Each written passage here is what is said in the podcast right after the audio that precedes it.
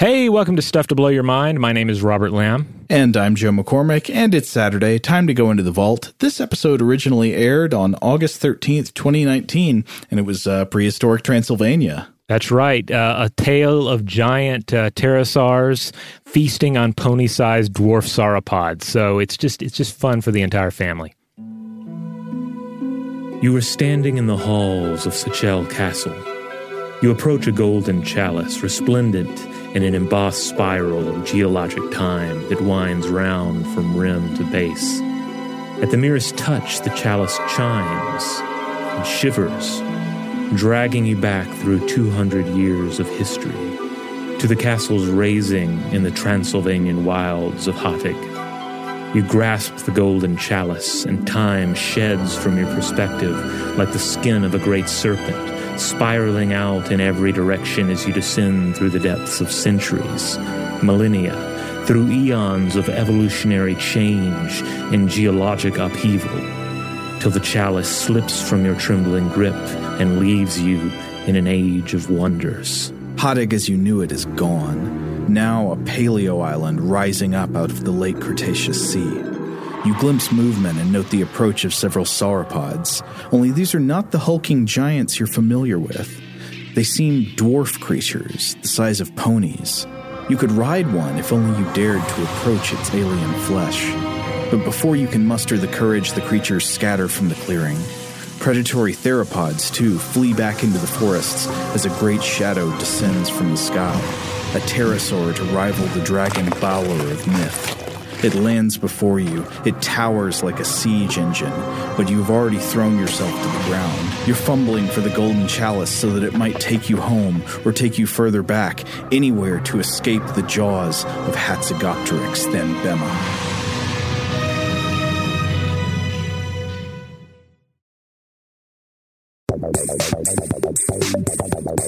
Welcome to Stuff to Blow Your Mind, a production of iHeartRadio's How Stuff Works.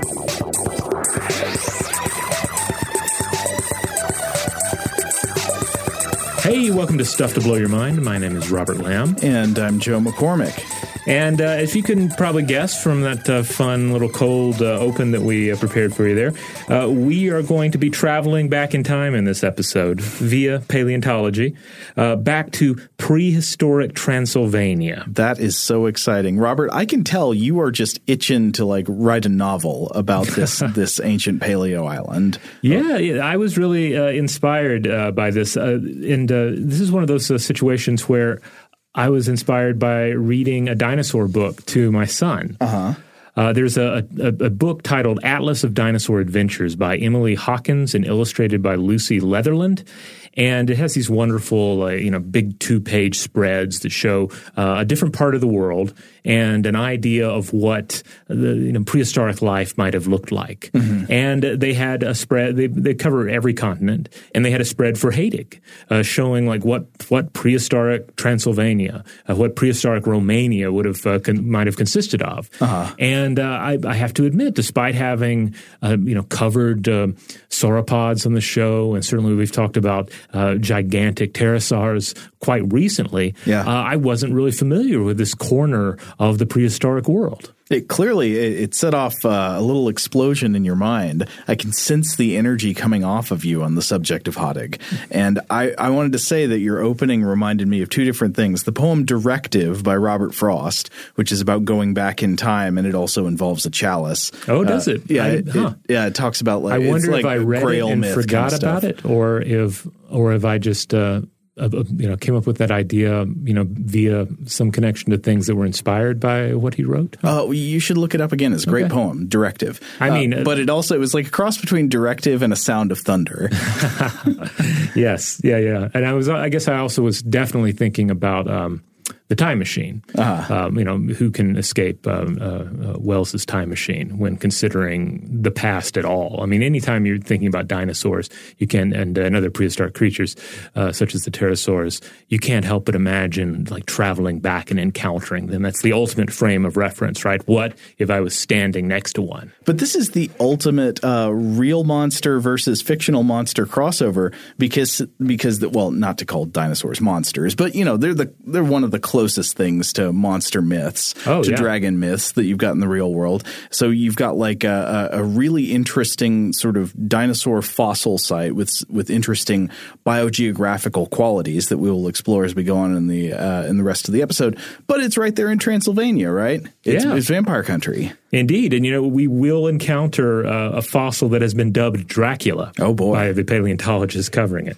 Uh, how about those pony-sized sauropods? You didn't make that up, did you? No, no, that's all, that's one of one of like the really amazing things about um, about this particular scenario, and and ultimately about everything we're going to talk about in this episode is that is that we're looking at an example, uh, a prehistoric example of island dwarfism and island gigantism, also known as the the island factor or the island rule. And this is a concept we've talked about on the show before. Oh yeah, yeah. It's come up several times. It has to do with body size uh, in in populations of animals that become isolated. It, well, really, just that become isolated because it doesn't have to be on islands. Islands is just the easiest way for it to happen. Like another way it can happen are in these interesting uh, ecosystems known as sky islands, where um, I don't know if you've ever Would this be like a, like essentially a plateau?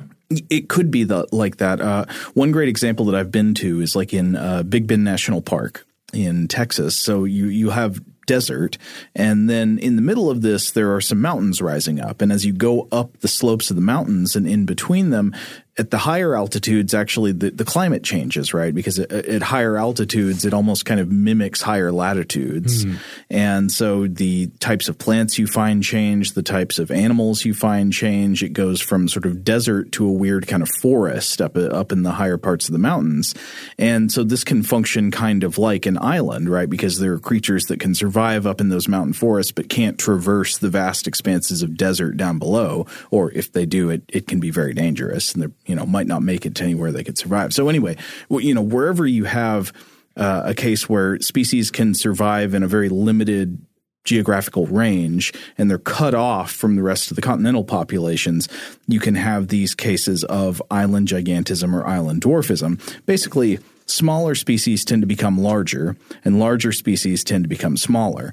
And there are multiple reasons for this, but mainly it's that the smaller species tend to become larger because on islands there is a lack of predators that they would encounter on the mainland that would be a check on their, their growth. Meanwhile, larger species tend to become smaller, presumably because of a lack of energy resources that you would uh, find on the mainland. There's less to eat on the island, so it actually pays to have a smaller body that requires less food. A commonly cited example of this is like uh, the the mammoths that were found on certain islands, like the gigantic Columbian mammoth evolved a, a dwarf variety on the Channel Islands off the coast of California. There was also the uh, the Wrangel Island mammoths that were, the, I think, the last woolly mammoths on Earth that went extinct around 4,000 years ago were smaller than their continental varieties.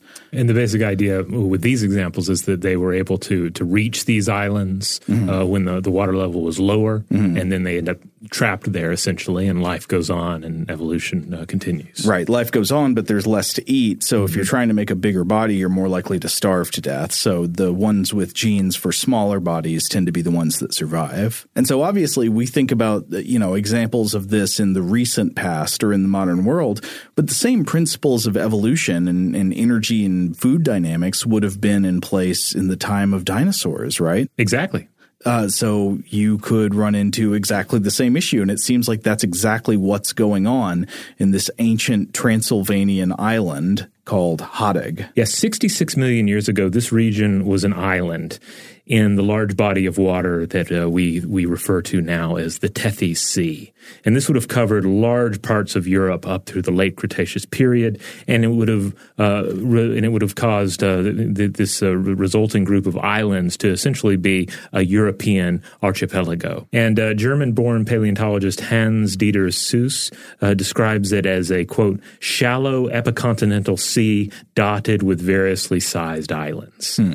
Uh, Sues is senior scientist and curator of vertebrate paleontology at the National Museum of Natural History uh, of the Smithsonian Institution, and uh, he even has a dinosaur named after him. Uh, so you know he's the real deal. It's a pachycephalosaur, right? Uh, Pachy- Pachycephalosaur uh, Hanssuesia. if Hanssuesia, yeah. Hanssuesia. Always a good sign in a paleontologist. The amount of honor is directly proportional to how hard it is to say.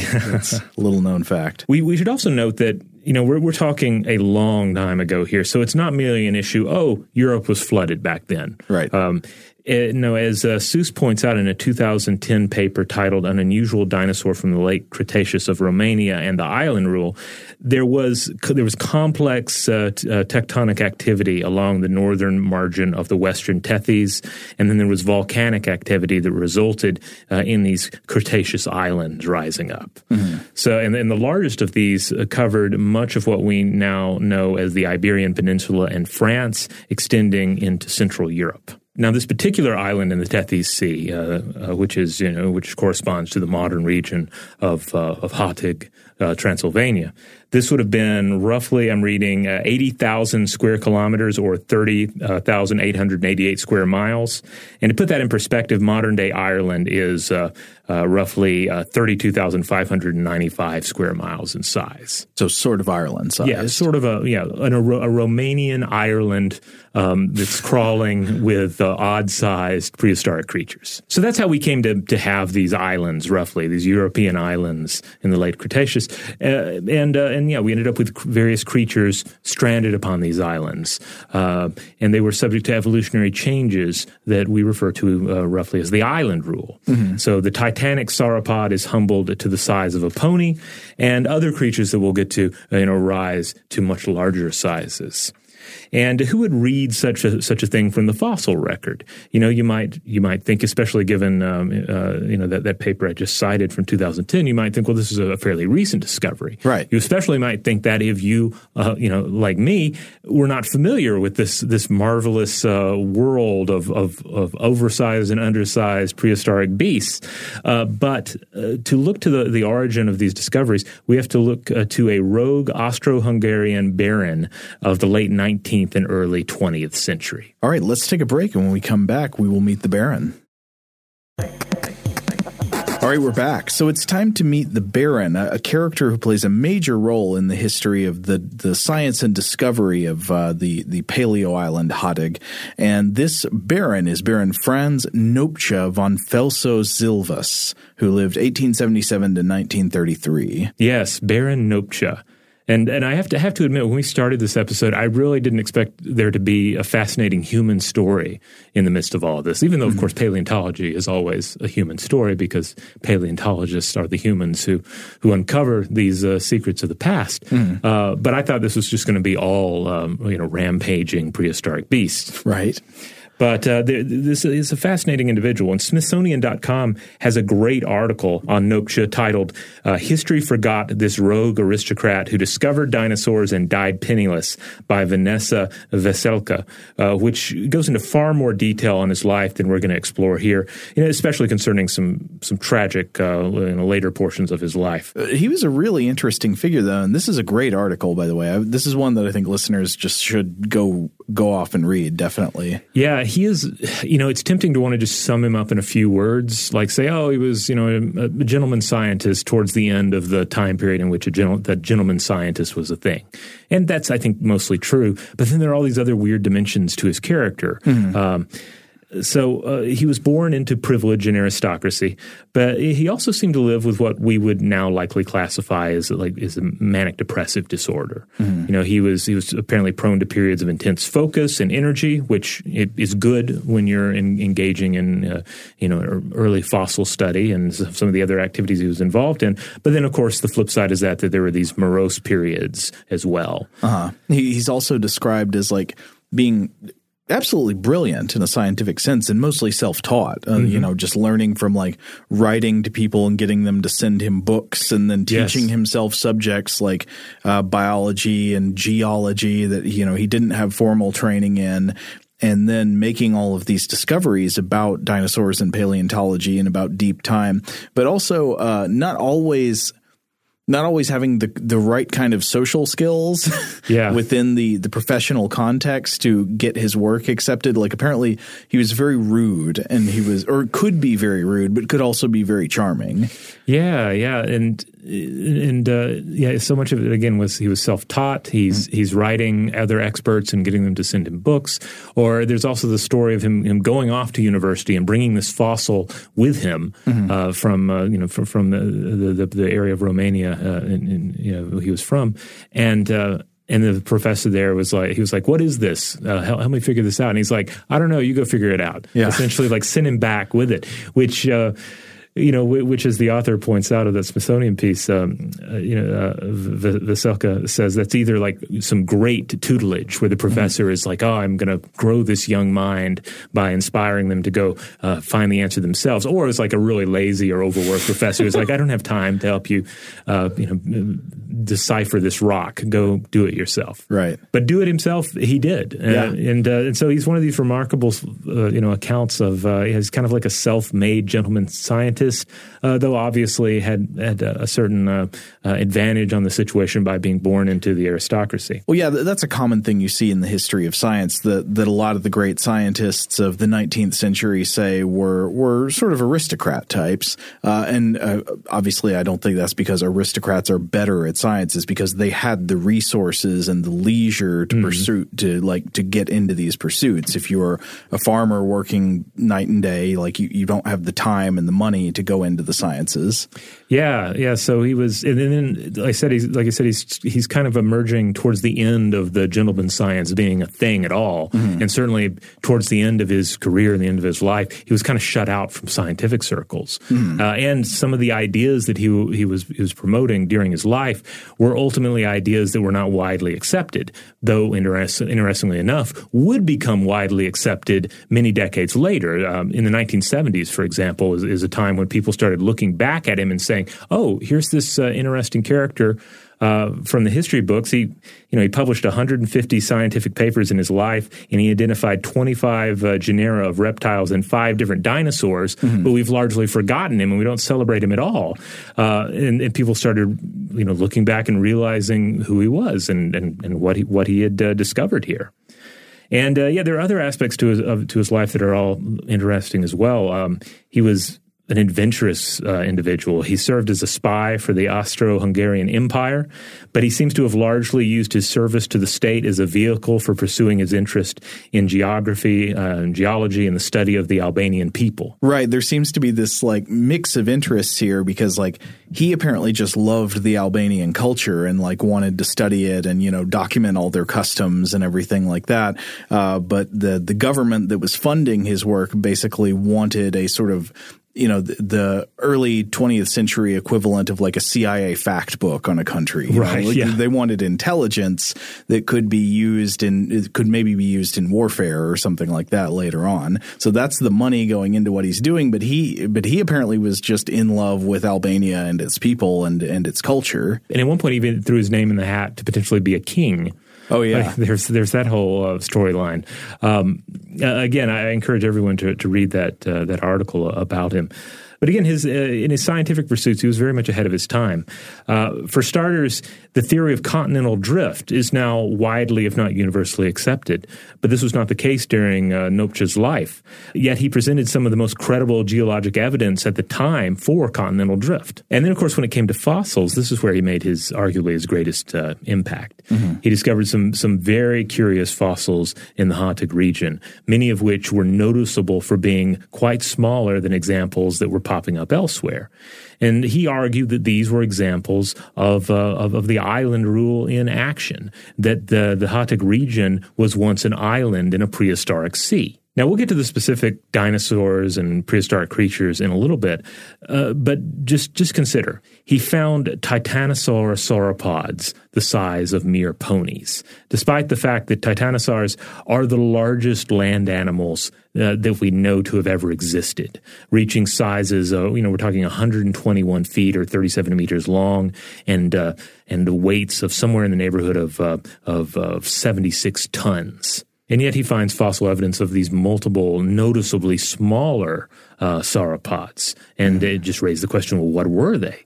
So, well, I mean, the obvious thing is that they're juveniles, dummy, right? aren't they? Aren't they just baby sauropods? Yeah, that well, that was what critics argued that these were just juveniles, uh, and uh, and certainly one of the more alarming things about sauropods is that they do grow to such alarming size from relatively small eggs. Mm-hmm. I mean, it, sauropods are, are weird and strange creatures. Uh, you know that we're we're still you know figuring out all, you know all the uh, you know the answers to, to the mysteries of their biology, and so you know the, just the fact that you find some small ones, you know, it does seem like it could be it could be a, one possible explanation could be that well these were just the juveniles. Um, and, and this read doesn't seem to have completely fallen out of fashion. As recently as 2007, a paper in Historical Biology by Jean Le Loeuff argued that uh, that some Hateg sauropod fossils might suggest, quote, age class communities among sauropod populations. Oh, so this is like a gang of sauropod youths. Yes, exactly. Like a, yes, a street gang of, of youths. Uh, you know, and I, I, believe we've discussed uh, this sort of thing in terms of crocodilians and maybe Komodo dragons on the show in the past. Mm-hmm. The idea that some animals experience tremendous body size changes and therefore corresponding changes in diet and behavior and may be thought of as living in their own uh, uh, niche during different phases of their life, either alone or in groups. Yeah, different life phases, they're almost kind of like different animals. Yeah, so, you know, like a, a, small Komodo dragon is going to eat different food than a full-grown adult Komodo dragon, and the same might be the case with uh, with like a, a, juvenile sauropod versus, of course, a fully grown towering sauropod. Hmm. But according to Sues, subsequent bone studies have backed up the theory that we're seeing the effects of the island rule in the bones of these fun-sized sauropods. Basically, in uh, 2010, a team of paleontologists looked at the microstructure of the bones to determine age and growth patterns. And they showed that uh, this particular sauropod, uh, these pony sauropods, were fully grown adults with small body sizes. And this is from uh, a paper from Benton et al., published in Paleoclimatology, Paleoecology. Right, I think so. It mentioned in uh, in one of the articles we were reading, I think it was that uh, Smithsonian article, that his methodology was that he actually did molecular analysis of the bones. Like that Nopcsa was able to determine that the dinosaurs were small adults and not young because he was able to like look at the layers of bone, uh, like uh, osteogenesis rings right. within the within cross sections of these bones. Yeah, so or the fossils. I mean, yeah. So I mean, he was not just you know making a wild guess here. He was forming the best scientific hypothesis that he could uh, based on the material. And, and I have to say though, I, I guess it's just the idea of pony-sized sauropods mm-hmm. is just so attractive. I, I, I it's I, so Flintstones. It is, and it, there was like there was some movie growing up too. Was, I think it may have just been called The Last Dinosaur, uh-huh. or like maybe the dinosaur had a name, but I remember there being like a pony-sized sauropod, some sort of puppet that uh, that the, the actors interact with. Uh, I remember seeing that as a as a child, so this probably uh, you know brings back some of those memories. But then also, I mentioned when I was telling my son about this reading uh, to him from that uh, dinosaur book I mentioned earlier, you know, he was instantly in love with this idea of pony sized sauropods. Uh-huh. Because I guess the idea is if it is pony sized, you could ride it. You could walk up to the gentle sauropod and jump on its back and go for a, a wild ride through the late Cretaceous jungle. That's so good. I don't know if this is the same last dinosaur you were thinking of. I, I just I was trying to call something out of the deep childhood memory, and it is a uh, it is a dinosaur from an animated series. I think it was like French or something called Denver, the last dinosaur. And it is a, he's like a hip skateboarding, sunglasses wearing oh. dinosaur oh. with a kind of, with, with a head feature that looks like a mohawk. And I can't tell if he's supposed to be a sauropod or a theropod. It seems n- unclear. No, I don't think I've seen that one. Uh, this would have been some live action uh, fare that I'm thinking of. Okay, like a like a VHS rental for sure. Well, maybe after we get out of the studio today, we can go watch some Denver: The Last Dinosaur and see how it does. All right. Well, we're going to take a, another break, but when we come back, we'll discuss some of the specific prehistoric creatures that we uh, we we have thus far encountered in Hateg. All right, we're back, and it's time to discuss the pony-size Magyarosaurus. Okay, let's go for a ride. Just saddle them up. All right. So again, while, while, some have considered them to be juveniles, perhaps living in their own you know social group apart from the uh, giant adults, bone evidence seems to suggest that they were fully grown adults.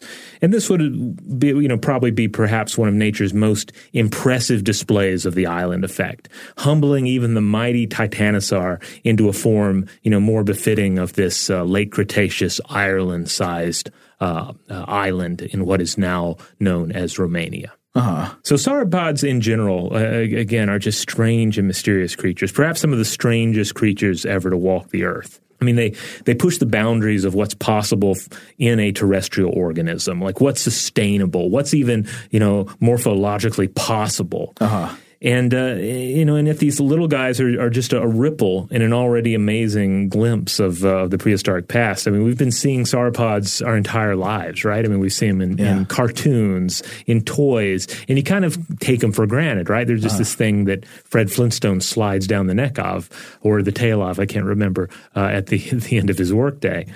But getting uh, petted by Sam Neill. Yeah, yeah, they're just kind of the, yeah, Jurassic Park, they're just kind of the backdrop. They don't really do anything thing. Right. Um, well, because they're not a meaty Disorzus. But they are their own mystery, you know, when you start getting into the details of, uh, you know, how they fed themselves and mm-hmm. and uh, and even the various discussions about you know, just how something this big lives. Yeah, I mean, it, it starts, well, as you were just alluding to, it sort of makes you question the what are the extremes of what an animal can be and how it can survive. Like, um, you know, obviously we've talked about giant animals on the show before and about how they're they're just sort of like problems that you might not even expect when animals start getting past a certain size and volume problems with like heat distribution yeah. or like uh, or like heat exchange and of course there'd be like energy issues especially so sauropods are you know these are going to be herbivores right mm-hmm. they're they're not metasaurus so they're needing to eat plant matter in order to sustain a body the size of a boat or bigger, you know. So like you just start to wonder like how could they possibly eat enough to survive? How could they do it? Yeah, it feels like biology just out of control to a certain extent. Yeah. And uh, and, and in a sense you, I guess you could look at it like that. You know, like here is a form that is totally unsustainable if anything drastic happens to the environment. Mm-hmm. And of course, drastic things did happen to the environment. Right. Uh, and these were these were not certainly not the forms to survive uh, the late Cretaceous extinction event. But uh, yeah, I would love to come back and do perhaps a whole episode on sauropods in the future, or bring on uh, you know a guest, an expert who can talk to us about uh, the weird mysteries of sauropod life. Totally. Now, right at the beginning of the episode, we mentioned a a, uh, a pterosaur called Hatzegopteryx. I uh, know this one caught your fancy, Robert. So, w- what's the deal with Hatzegopteryx? All right. So we've we've talked about uh, the flying pterosaurs on the show before, the prehistoric flying reptiles that took to the air on a membrane of flesh that stretched between their ankles and their greatly elongated fourth finger. So creepy to see the skeletons and realize that the wing is a finger. Yeah. because it's a it's a distinctly different wing arrangement compared to the vertebrate flight of birds and bats. Mm-hmm. Uh, closer to bats, it seems like closer to bats, yeah. yeah. but still, you know, very much its own thing. And of course, we've recently discussed the mighty uh, Quetzalcoatlus, the, uh, the this uh, this godlike giant uh, pterosaur that uh, was found in the late Cretaceous, but in North America, and we often speak of it as being uh, perhaps the largest creature to ever fly. Mm-hmm. Uh, if indeed it truly did fly, and and most paleontologists seem to think that it did, but there is some disagreement there. we'll get into an example of that. Uh-huh. But it, you know, it, it's it's ultimately only one of the the sky lords of old uh, because we had certainly had uh, had Q, the winged serpent, but we also had uh. Both are of the same family Azhdarchidae, so named for the Persian dragon Azdaha. So Hatzegopteryx was a, pterosaur, a winged reptile that, when it was standing on the ground, uh, would have been as tall as a giraffe. Yeah, and that's that's on. We're not talking like reared up on its hind legs exactly, though its morphology is is very distinct. We we have a, an image of this creature, an, an artistic rendering that you'll find on uh, on our homepage at stufftoblowyourmind.com. But as it's uh, you know it's, it's standing there on its hind legs and on its its wings, it would have been as tall as a giraffe with this enormous head. And if it were to actually spread its wings, it would have a, wingspan of roughly 36 feet. It had this broad skull, uh, and and you look at examples of, of the skull, or at least uh, ideas of what the full skull would have looked like, and it, it, almost looks too big to fly. But apparently, it was made flyable by uh, a polystyrene-like structure that gave it tremendous strength, but also lightness. Yeah, this is a thing you see with birds and you see with pterosaurs because their bones have to be very light in order to fly. So they often have a kind of hollow or uh, low density structure. Now, one of the really cool and ultimately um, you know, nightmarish things about uh, Hatzegopteryx and and other uh, and, and, its you know large pterosaur kin is that regardless of their flying ability, to whatever extent they you know were or were not capable of flying, their fossils suggested they were rather adept at moving about on all fours on the ground. and not, not only just moving about, but hunting their prey in this fashion. So, you know, great folded living cargo planes that tower over the dwarf herds of, of sauropods, scooping them up in their powerful jaws and gobbling them down. Uh, that's that's ultimately the the vision that we're left with. It's astounding to imagine this thing that this form that has evolved to take to the air and then returned a giant to to the earth and then ruling over these uh, these diminished uh, sauropods. Yeah, it's not really similar to what you see with birds, for example, because birds don't crawl with their wings. Right. You know, when birds move around on the ground, they tend to they walk on two feet. They're more like the theropod uh, dinosaur design. They walk on the two feet and they got their wings folded up. These are more like sometimes you can see bats crawl this way, where they've got the they've got the winged hands that are part of the wings, but they still use them to crawl quadrupedally. And so when you see representations of this, I've seen it animated the way mm-hmm. these giant pterosaurs would crawl. It looks messed up. It, it's really scary. Yeah, I think bats are probably the the, the best uh, you know contemporary uh, comparison. Uh, particularly, there is a, a type of of um, of bat that you'll find in New Zealand, uh, the the Mystacinidae bats, and they spend much of their time on the ground. They're they're certainly capable of flight, but they they crawl around a lot of the time. Uh, so they have they, their claws have extra projections that aid in digging around in the dirt and uh, and, and, climbing uh, on, the, on on the sides of trees. Mm-hmm. And their wings fold back in a unique way, so they're you know it's more streamlined. So when it's in in ground mode, it uh, it really looks more like some manner of rodent uh, in a sense. I mean, it's still clearly a bat, but uh, but it does seem like this is, you're seeing a similar situation where this this this winged form has taken back to the earth, and uh, due to uh, uh, you know the the particular you know relaxation of the the predatory pressure in its environment, is able to sort of become you know a big deal on the ground again. Oh, okay. So Hatzegopteryx, big on the ground. Big on the ground, a big deal on the ground. I, I, guess that's one of the things that's just that's just so um, you know topsy turvy about the scenario, right?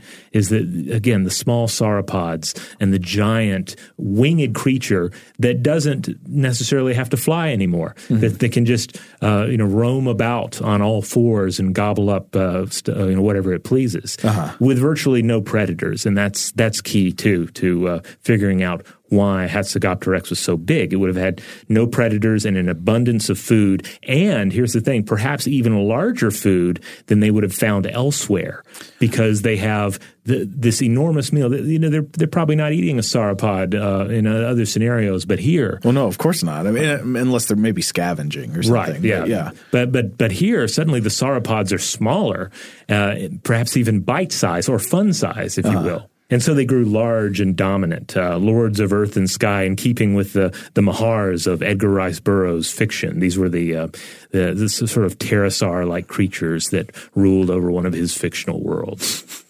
fattened on sauroponies. Yes.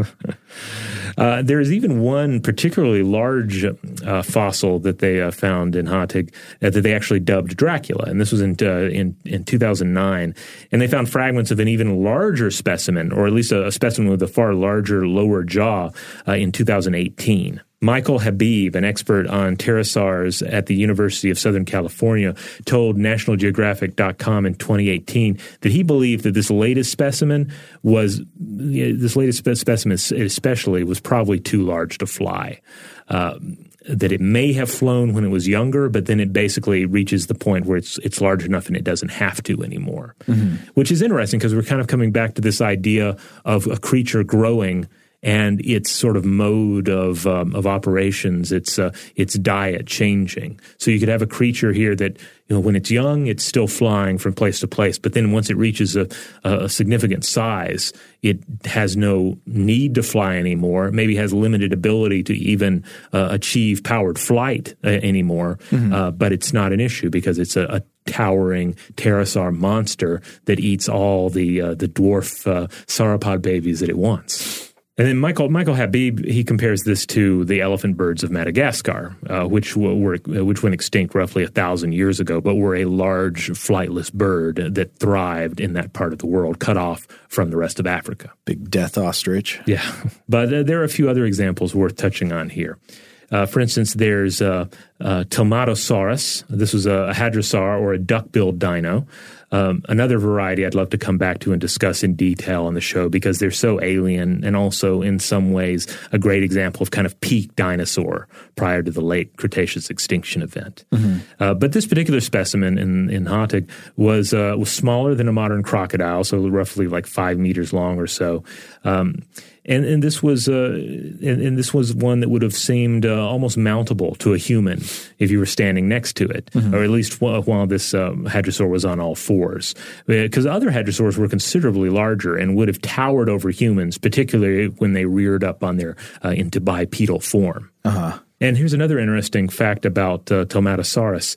A fossil of a juvenile specimen was discovered in 2016 with evidence of a benign tumor in its lower jaw. Hmm. And this is a first for a dinosaur fossil and ultimately proof that, that uh, such tumors are not mere modern biological realities. Oh, of course. And then there's uh, Balaur bondoc. Okay. And this is, we, we referenced this name earlier in the cold open, but uh, this particular species was named uh, after the dragon of Romanian legend.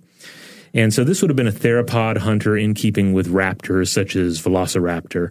And it's one of the dromaeosaurids, uh, but it differs from other dromaeosaurid fossils because it had only two functional digits on its hand. Most of its relatives would have had three for proper grasping, so reduced ability in this department. But it also had more digit functionality in its large talon feet. Mm. And so uh, this is what Sues has to say about this. Thus, each foot of Balaur sported a double set of these large claws, which were likely used for seizing and disemboweling prey. The robust hind limb shows extensive fusion of bones in its proportionally short distal portion, with formation of a tibiotarsus and a tarsometatarsus. Uh, these unusual features suggest that Balaur was capable of delivering powerful strikes with its feet. And Sues uh, contends that these changes were likely due to the island effect as well. So just another peculiar example of, uh, of, of, a, of, a, fossil species that was not found elsewhere, but was uh, was warped, was changed, and uh, took on uh, a special form uh, due to its uh, isolation on this island. You got the the gutting kick. Yeah. Well, now maybe we. I think you've changed my mind on my number one time travel destination. I think I want to go to Hateg. Well, I would definitely visit if it were visit uh, if Hateg were uh, you know a special exhibit at a Jurassic Park type scenario. Uh, but th- that brings me back to my uh, my past um, rants about Jurassic Park. Like, why do we keep coming back to the same and in many cases outdated um, dinosaur and prehistoric forms when we could be encountering these creatures. Uh-huh. Like this should be the next Jurassic Park film, in my opinion. Is uh, you know don't bring back the uh, the the T Rex, don't bring back the Velociraptors, don't change their color uh, just so you can sell a slightly different uh, toy uh, to the kids. Uh, no, still you can still sell plenty of toys to the kids, but make it make it these. You know, make it pony sized sauropods, make it uh, Hatzegopteryx. I think Hatzegopteryx would make a, a terrific uh, CGI villain.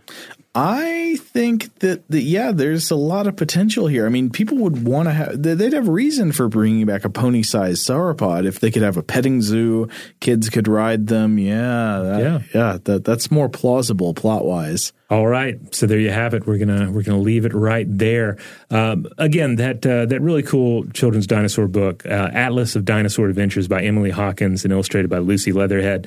Uh, it's definitely in print, definitely worth picking up, and I, I think it's worth picking up even if you don't have any kids in your house or in your life, if you love dinosaurs and prehistoric creatures and or uh, you know uh, geology and geography, mm-hmm. it's it's it's a great uh, just if, a tabletop book if nothing else. But you can also spend uh, lots of time reading through it with young ones uh, and uh, and feeding their need for for dinosaurs and pterosaurs, etc.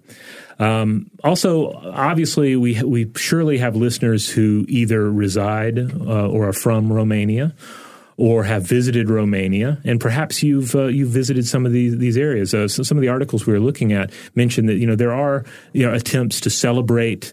Uh, paleontology in Romania, mm-hmm. uh, various uh, museums that have, you know, uh, efforts that have been put together. So we would love to to uh, read your field reports on uh, on Romanian paleontology uh, and, uh, and and ultimately just you know the the, the world that we are uh, discussing in this episode only you know millions of years later. Absolutely. Also, send us your Baron Franz Nopcsa fanfic. In the meantime, if you want more episodes of Stuff to Blow Your Mind, go to stufftoblowyourmind.com.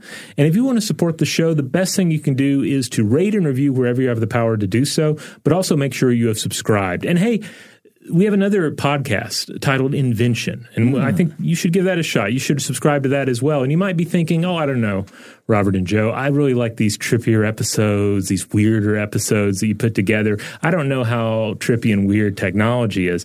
Well, I just want to uh, to read you a quick quote from Terence McKenna on technology to remind you uh, otherwise. He says. Um, we take in matter that has a low degree of organization, we put it through mental filters, and we extrude jewelry, gospels, space shuttles. This is what we do. We are like coral animals embedded in a technological reef of extruded psychic objects. And that's exactly what we talk about every week on Invention. Couldn't have put it better, yeah. So make sure you check it out. Make sure you have subscribed to Invention. Subscribe to Invention. Anyway, huge thanks to our audio Seth Nicholas Johnson and Maya Cole. If you would like to get in touch with us directly to let us know feedback on this episode or any other, to suggest a topic for the future, or just to say hello, you can email us at contact at stufftoblowyourmind.com.